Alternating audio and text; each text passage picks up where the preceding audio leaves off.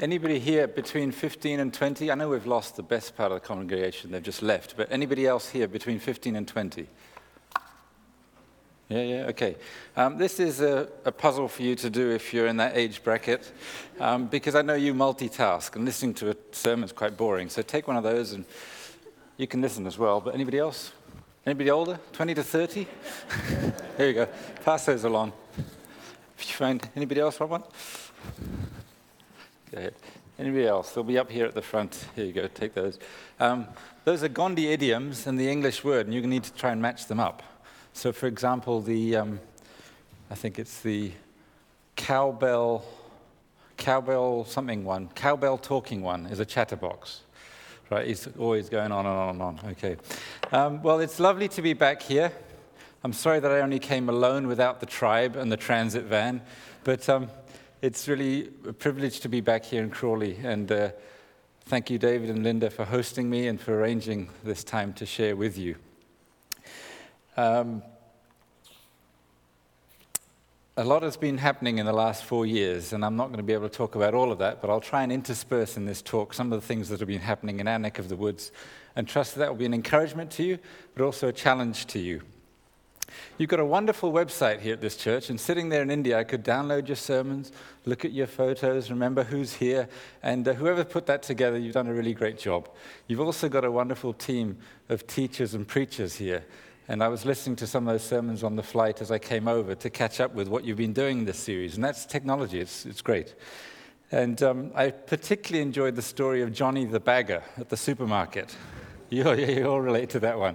And you know, just how God could take somebody and give them a new purpose and have such a huge impact on those around him. He did, despite all those limitations that he had. And uh, I think that's, that's part of my story too. Um, I used to be one of those guys who sits up the back there, quietly out of the limelight. But God got hold of me and changed me. And uh, He's doing great things through us and our family in India. So before we look at the passage today, I want to give you a quick update on some of those things. So if we, um, this is our family photo. Go to the, the next one in case you don't recognize us. That was the grandparents over there on, on the right. But this is us, okay? There's a lot of us. And uh, if you want to actually see what we look like, we go to the next photo, and that was what we looked like four years ago. Unfortunately, our family is still growing. And if we go to the next one, you'll notice there's one extra person there. But this time it's growing at the top end of the family. We're welcoming a new son in law into the family in January as Abby, our daughter, see, got voice activated clicker here. This is great. Um, Abby gets engaged to Isaac in January and they get married in New Zealand. So the team that we work with, this is what they looked like last time uh, you came, you probably saw this picture. You don't remember them. Ramesh and Durnak and their families. If we click there, this is amazing. Um, this is what the team looks like now. So there's lots of changes there. We actually work with a um, cluster of nine different translation teams in central India. And this is one of the celebration events that we got together where they were celebrating producing God's word in different languages. And they were very happy there. One of the things that's changed is we used to get together two or three times a year for workshops, training, all sorts of things, prayer. Um, now, a lot of what happens, we do stuff online together. Google has made a huge difference to our lives. So instead of going away for two week workshop and leaving the family and all the rest of it, we're sitting in our own offices, in our own places, in our own homes, working online collaboratively together. And that's an amazing thing. One of the people um, here on the left is Minnie. She's a translation consultant. She understands Greek and Hebrew and helps us check the materials that we produce. They're a lovely couple there. This is our monthly meeting where we get together and talk about things. Now, Minnie is very qualified and she could read this Greek from Paul and probably understand it too. I'm not that good, so let's do it in English. Okay, dear friends, you always followed my instructions when I was with you and now that I'm away, it is even more important.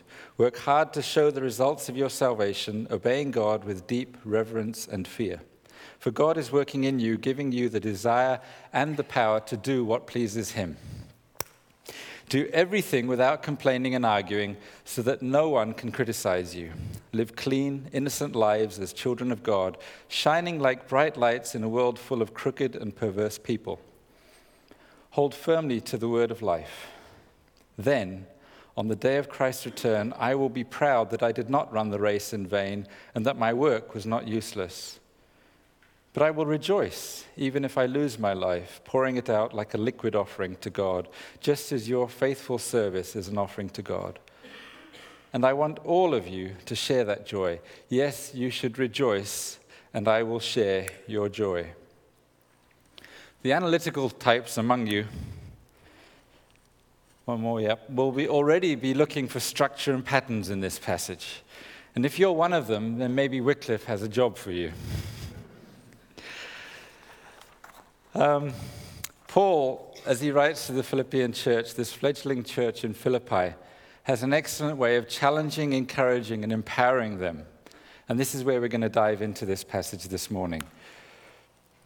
What he's saying is, don't give up doing what you were doing so well while I was with you.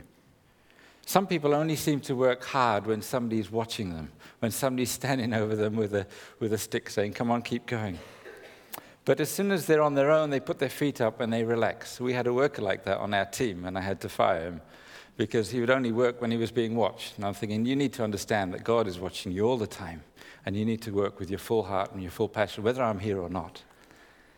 Paul is saying, keep on doing what you did so well, even when no one's watching. That's what I call obedience and integrity. What do you do with your time when nobody's watching? What do you do when you're completely alone and you know, know anybody, don't know anybody around you? We have this thing here, the results of your salvation. And if we look at what does that really mean? In Gondi, we had to say, keep on doing those kinds of deeds that people who are saved do. That's what it means about show the results. Work hard to show the results of your salvation. That's how we had to translate that. So we don't work hard in order to be saved. That's the myth that most of the, most of the other religions say. You've got to work hard in order to be saved. We work hard because we are saved. And there's a huge difference between those two. Reverence and fear is something else that we don't see very much these days in our churches, do we? We have this picture of God as a loving, caring, gracious, forgiving God. But sometimes we forget that He's also the awe inspiring creator of the universe who's absolutely intolerant to sin and evil. We focus so much on God's grace that we almost forget that His wrath is also very real. And it's hard to get that balance. But we don't want to be at this extreme or that extreme. We want to remember who God really is. So Paul goes on to encourage them. We see something very important in this next verse. It's not about us, it's all about God. He is the one who's giving us the desire and then also giving us the power to do what pleases Him. It's not always what pleases us, it's to do what pleases Him. Remember when Jesus was commissioning the disciples? They were all excited to go out again. They'd already had a taste of what it was like to minister in his name. And he says, Don't go anywhere. Don't even leave Jerusalem until what? Until the Father sends you the gift he promised. Only when the Holy Spirit comes and fills them with power will they have what it takes to do the things that Jesus commanded them to do. So here we see very clearly God not only gives us the desire to serve Him, He also gives us the power to serve Him. So be encouraged that God never asks us to do something without also empowering us to do what He has called us to do. Paul is also trying to empower the church there and said, okay, here are some things. How, how do we do this? How do we do this? He's laying down some principles to follow in carrying out the new responsibilities that he's giving them. I can see three points here. The first one is do everything without complaining or arguing. It's all about the right attitude. The next one we see um, live clean, innocent lives as children of God, shining like bright lights in a world full of crooked and perverse people. I couldn't get something right, but bright was close enough. Bright lights, okay? So, right attitude, bright lights, and finally, the right foundation. Hold firmly to the word of life who is Jesus. So let's dig in with uh, the first point there the right attitude. It's so easy to have the right attitude when we're doing what we want to do. Am I right? It's easy. But what happens to attitude when we're told to do something that we either don't want to do or possibly don't agree with? And what's the attitude to those who are in authority over us at those times? What's it like when it's clear that they're wrong? How do we respond? And this doesn't just affect us little kids and teenagers, it affects us as adults. And the implications of what happens as adults is far more serious than when we're teenagers. Being sent to your room for five minutes is different from being disciplined at work or fired. I don't know how many, how many of you have teenagers. Some of you have nodding. Ian, I forget which Ian it was, but one of the Ians was talking about their attitude in one of the previous sermons, and I totally agree. Um, right now, we only have one, but there'll be a season when we'll have about four teenagers at once. And if I have any hair left, it'll be gone by then. We've heard of the, um, the baby boomers. Some of you are baby boomers. Then we had Generation X. Think I'm part of Generation X. And then we have Generation Y, very aptly named. They spelt it wrong, but Generation Y. Why? Everything is Y. And uh, because I said so isn't enough anymore for our teenagers, is it? They need to know why. and it just goes on and on. It's easy to judge them, but when we actually pause for a minute and think about it, we're more like them than we want to admit. We're low on trust when it comes to listening to God sometimes, and we're high on inquisitiveness. We want to know why before we obey. And God wants us to obey before we want to know, before we need to know why. There's a serious offense, actually. This is questioning God, and um, or even questioning those who He has put in authority over us. It is an offense. What happened in the wilderness to the Israelites after all those miracles that God did to get them out of Egypt in, and towards the promised land? What happened? Let's listen to their voices here. Their voices rose. I think we've got another. There we go. Their voices rose in a great chorus of protest against Moses and Aaron, who God had appointed. If only we had died in Egypt or even here in the wilderness, they complained. Why is the Lord taking us to this country only to have us die in battle? Our wives and our little ones would be carried off as plunder. Wouldn't it be better for us to return to Egypt? I just realized I hadn't had my glasses on. No wonder I couldn't read. Here we go. This reminds me of a year ago, actually, when our family were living in the hot, dusty, polluted plains of central India. And we moved up into the cool, green, beautiful mountains of South India. But after a couple of weeks of us being there, our kids began to murmur, to grumble to regret the move. You know, it wasn't that hot back in Mancherial, they would say. I'm thinking, yeah, right. All year round, it's above 30 degrees. In the summer, it goes up to 45. And it's not that hot, they say. Get real. At least we could play on the roof. Here's a picture of the roof. Look at the view. One side, there's a building coming up, literally a meter away from our house, so there's nothing, blank wall. And on the other side, um, you know, big mess and more buildings, and nothing else. And then they would say, Well, at least we had friends back in Mancherial. And I'm thinking, Yeah, you had two of them. Now you've got a whole school full of them. I mean, why, do, why does the human heart always look backwards with a longing to be, for things to be like they were, no matter how bad they really were? Somebody said nostalgia is not like it used to be. this is the view that we now enjoy looking out of our kitchen window from our home in Ooty.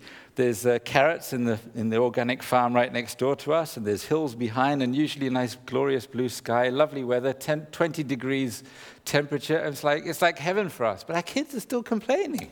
What is it? Even in the New Testament, we see when the angel came and visited Zechariah with a message specifically from God, what does he say? How can I be sure? And boy, he pays a heavy penalty for that question, doubting God. So let's do everything without complaining or arguing. And why? So that no one can criticize you. People are watching us, and we don't want them to, as we say in Gondi, to point the finger. Okay, we don't have a word for criticize, so there's an answer for somebody who's doing that. Criticize is point the finger. A few weeks ago, Ian Larkham challenged us with this quote Do we grow in Christ or do we grumble and gossip? How are we going on that front? Somebody told me, How do you know when a plane is full of Poms? I can say this, I'm kind of half English, half German, half Indian, and half New Zealand, so I can make jokes about any of those.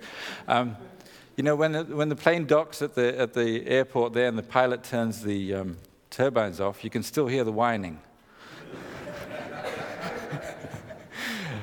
no, it's just one of those things. But we need to obey willingly and joyfully, not grudgingly and grumpily. Let's go on to the next thing.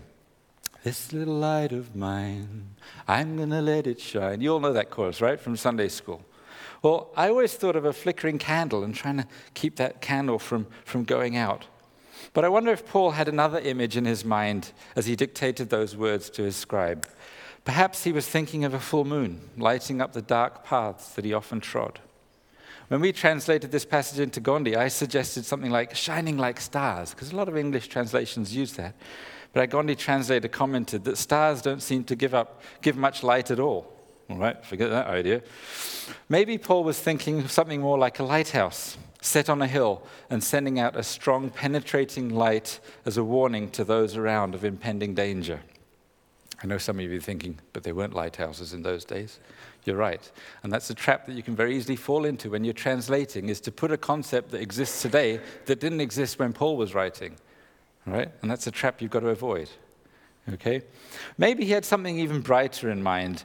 It's interesting that it's the same root word in the Greek used here as Paul used to describe the blindingly bright night light at noon that knocked him off his horse on the way to Damascus. It's the same word used in this passage.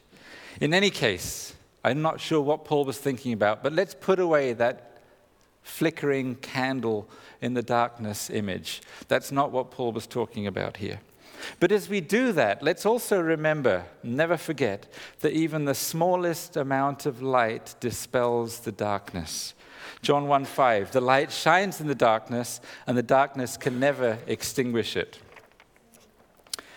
Hudson Taylor made this very profound statement I have but one candle of life to burn, and would rather burn it out where people are dying in darkness than in a land that is flooded with light. That's a very strong, sorry, we need one more.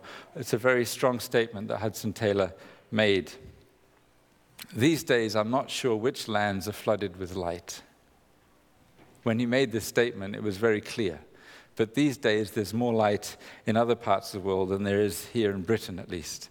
The nations have come to you.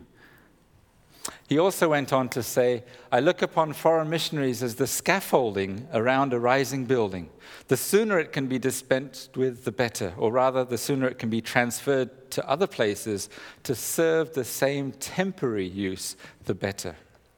So, for 15 years, we've been a candle burning out in the dark place in central India. We've journeyed with and served alongside a handful of Gond believers to translate God's word for them in their own language so that they and those in their tribe who have not yet heard can respond to the greatest message ever told.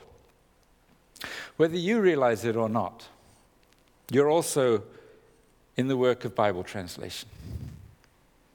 You've been translating God's word. Yes, for the people around you. They may never pick up a Bible and read it, but be sure they are reading you and your actions just as intently as someone reads a book. How is your translation going? Are you faithfully representing the original, who is Christ? That's a challenge for you to think about this week.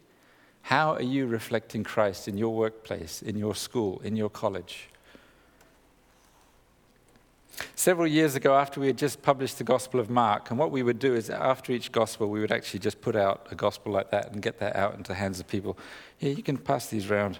Um, last week, we sent off the PDF the, of this to the Bible Society, which is the whole New Testament. It'll be thinner than this when it's on thinner paper, but have a read if you want.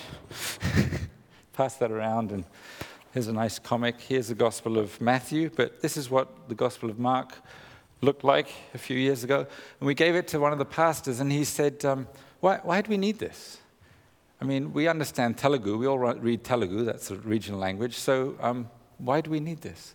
And I was so discouraged. All that work, all that checking, everything to get it right, and then the pastor's not even convinced that they need it. Well, we plodded on anyway. And a few years later, when we translated the Gospel of John, that same pastor came back to me absolutely beaming in his face, holding that book, and he says, I have read John's Gospel in Telugu so many times, and I get some meaning. But now I've just read through John once in Gondi, and I understand what it's all about. I thought, thank you, Lord, thank you. I mean, anybody else could have come and said that to me, and I'd have thought nothing of it. But this same pastor who had challenged us, even why we're doing translation, was now on fire. And he has become an ambassador for the Gondi scriptures and now plays an important role on the Translation Impact Committee. His enthusiasm is contagious, and we've watched the rest of the small group of pastors also get excited about having the scripture in their own languages. One of the last things they said when we left in August was, We can't wait another 10 or 15 years for the Old Testament. We want it sooner than that. We want the whole Bible. Tell us, what can we do to make, help make that happen? Ironically, in the words of Hudson Taylor, part of the answer is to remove the scaffolding. So we are moving on. Um, this person at the back there, Ramesh, is now leading the team. He's extremely capable. We'll still be engaged, but from a distance and more as a coaching and consulting role. We're no longer the ones who are driving the project. We're moving on to help other teams. The scaffolding is being moved on to help others. Over the next 12 to 18 months, in India alone, there will be 20 New Testaments coming through the process and reaching the hands of the people. That's an exciting thing to happen especially considering it usually takes between 15 and 40 years to do one, depending on how you work. Okay, for us, it's taken about nine years to get to this point. Um, so we've worked fast, but there's a long way to go. We'll be part of that effort to get those people finishing their New Testaments published and into the hands of people. You might remember us sharing some technological breakthroughs last time we visited you. I was so excited to um, talk about how we could put so much content in Gondi on these little memory chips and hand them out to people. We had scripture, we had songs, testimonies, three full length movies on there, the Jesus film, Android apps. We had all sorts of great stuff, and it was good, all in Gondi. But technology moves so fast. What we were doing was good, it was great, but it was all about what we did. We had to make the content, we had to pay for the chips. We had to duplicate them. We had to figure out how to distribute them. We had to follow them up. As the nursery rhyme goes, it was we, we, we, all the way home. so, what changed? A brand new mobile phone company. Yeah, so it was push, push, push. A brand new mobile phone company arrived in India and turned the, the, internet market upside down. For two quid a month, people could download two gigabytes of data every day. Now, here in the UK, you probably pay two, two quid a day to get two gigs a month. It's probably the other way around. But the point was, suddenly people had access to the internet at a very affordable price. And so now, there was no need to push. People began to pull. All that we have to do now is create the content and put it online, and they are finding it by themselves. They are pulling. And what's fascinating is looking at the Google stats, people in the Middle East Gonds, they must be migrant laborers or something, they're downloading our apps in the Middle East and reading those in Gondi. So um, that was fascinating. We didn't know that there were other Gonds outside of the little district that we worked in, but there's obviously people who work elsewhere.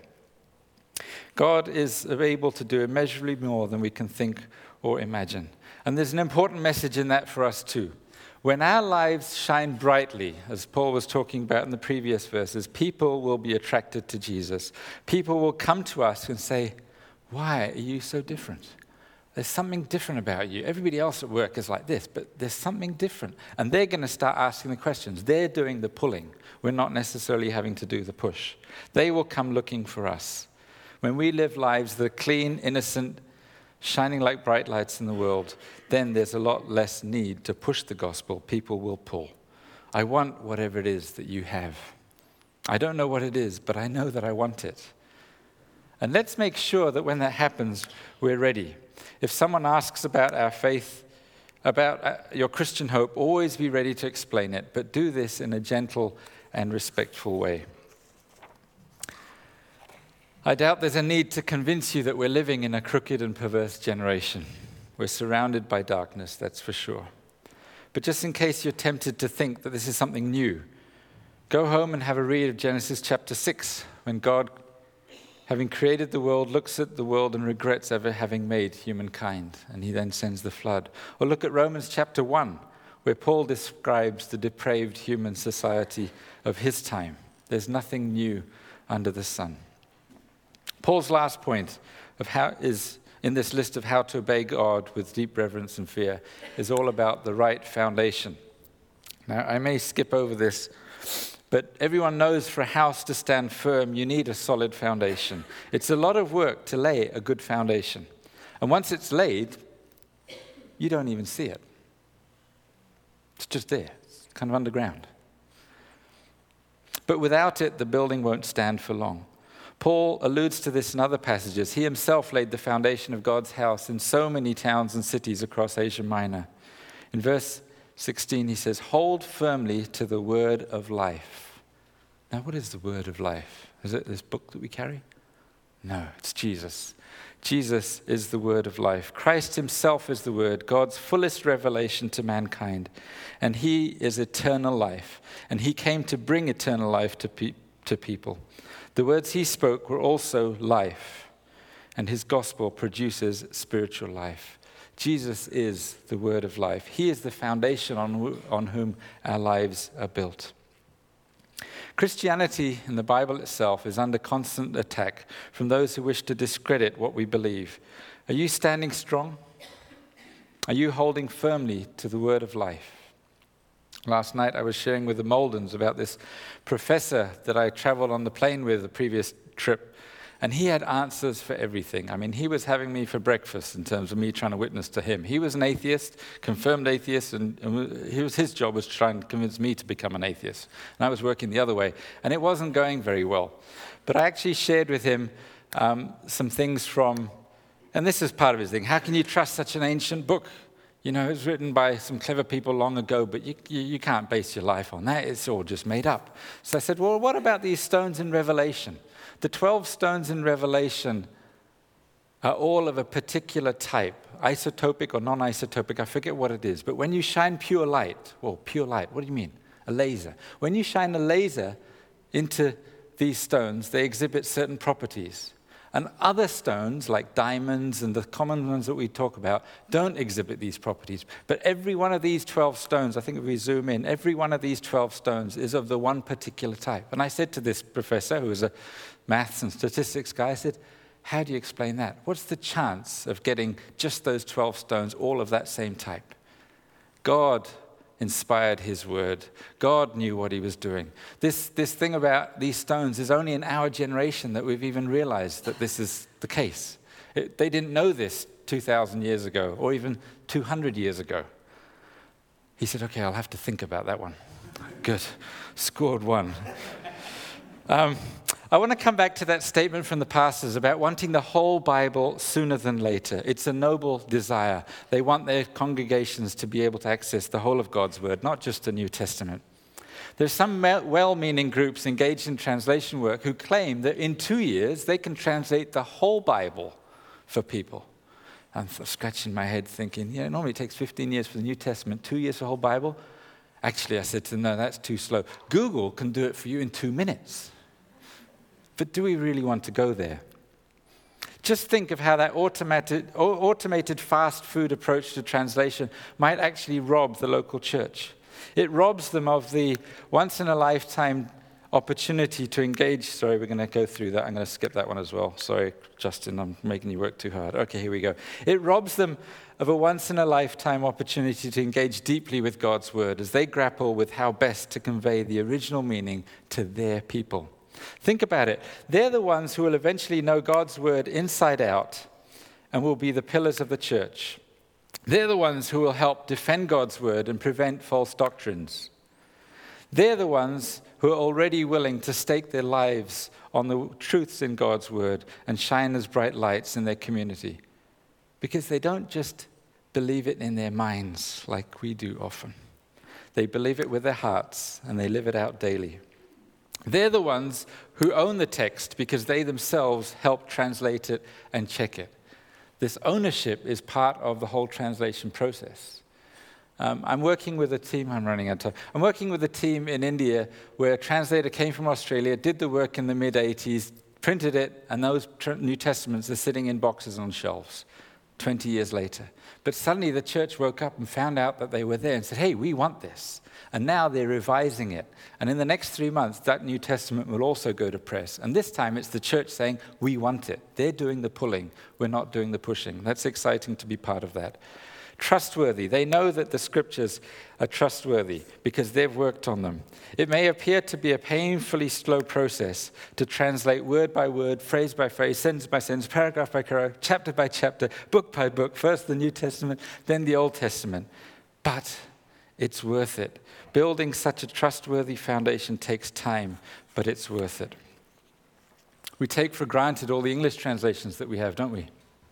We forget the pains that John Wycliffe and others went through, and uh, Tyndale and a whole bunch of people went through to get the Bible to us in the common language. We forget that, but we need to hold firmly to the word of life, Jesus, that the scriptures talk about. So, why is Paul saying all this to the Philippian believers? He doesn't want his efforts to be wasted. Imagine digging those trenches, carefully laying the foundation stones, but then never actually building the rest of the house. It's kind of pointless, isn't it? Sad, but in the villages, we see a lot of houses like that. It's because the government pays them to build a house, but it's done one stage at a time. And sometimes they only fund them up to the foundations, and then it just sits there. It's tragic. Paul says, then, in the future, one day, on the day of Christ's return, I will be proud that I did not run the race in vain and that my work was not useless. I'd love to share a story about Durgesh, a painter who came to paint for us. I don't have time, but he basically said at the end of some of our conversations together, you know, we work hard every day, we earn money, but what can we do with all this money? We have to keep working. We don't even have the time to spend it. It's all useless. We can't take it with us when we die. So, what's the point? And I was able to talk with him a few things in Hindi and share with him. But the best thing I could do was open my Hindi Bible as an app and say, share this through WhatsApp, send it to Durgesh, and he gets a Hindi audio Bible on his phone. And I pray and trust that God will be able to use that as another link in the chain in his life so that he finds freedom in Christ too and purpose for life. Um, I can't remember where we're at here. Let's skip that one. Here's something if you're shy about talking to people, like I was and still am to a certain degree, there's two questions you can ask them which really make things easy. One, where are you from? Everybody wants to know that, right? The second question usually is, what do you do? But forget that one. Okay? Go to where you're going. And they go, what do you mean, where are you going? Well, not today or tomorrow, but where are you going when you die? And you see, I start with this because I can I can tell them where I'm going, but I haven't got a clue where I'm from. I'm half English, half German, half this, born here, born there. So I tell them, look, you know where you're from, but you don't know where you're going. I haven't got a clue where I'm from, but I do know where I'm going. And you can have that certainty too. It's a great way to open a conversation with people. And what's the point? That was Durgesh's thing. What's the point? What's the point of life? Start getting people to think about eternity, as a couple of people in Sydney are famously known to do. None of us want to waste our lives. We all want our lives to count for something. We want to be able to say, as Paul did, I have fought the good fight, I have finished the race, I have remained faithful. We also want to hear the words of Jesus, Well done, good and faithful servant. All of us want that, all right? Do you have that deep sense of satisfaction that only God can give you, of being at the center of His will, being the person that He created you to be? That's important first and then doing the things that he that only you can do for him. Did you realize you're not one in a million, you're not even one in a billion, billion. You're one in more than eight billion. You're absolutely unique. And God has put you on this planet for a purpose. And your job in this lifetime is to figure out what that purpose is and do it. Then you get this well done, good and faithful servant. Start living a life that's fulfilled. Now, we've run out of time to talk about um, those last few verses about Paul rejoicing even if he dies. But maybe that's a great topic for your um, home group this week. Look at those last few verses, I think it's 17 and 18. Say, well, what, what is Paul really saying here? So, Paul has challenged the Philippian church. He's encouraged them, he's empowered them. And um, we can grow from this too. Let's also joyfully obey God in the same way. Go out into this week determined to fulfill your God given responsibilities. Be a bright, shining light, not just a little candle flickering in the wind. Do all these things not in your own strength, but through God's power, working in you. And that power that raised Jesus from the dead is the same power working in you. Goodness gracious me. We should be turning the world upside down. And we are. But it's one person at a time, person by person. Let's pray together. Father, thank you for this time that we've been able to share together. Thank you for what you're doing in each one of our lives. Thank you that you've made each one of us as a unique being to serve your purposes here on earth, to bring your kingdom here on earth. Lord, some of us need you to just give us the desire to reach out to others, to see others saved. Other of us have, others of us have the desire, Father, but we're trying to do things in our own strength. And we need to stop and say, Lord, give us your power to do your work. All of us, Father, could do with a good dose of joy from you, to be obedient in all the things that you've called us to do and to do so joyfully. So, Lord, help us. Help us to shine brightly in the places that you've put us. Help us to be the links in the chain for people to find you. Help us to make each day of our lives count for your kingdom. Thank you for being here with us this morning by your Spirit, for hearing our heart's desires and for answering our prayers through the name of our Lord Jesus Christ. Amen.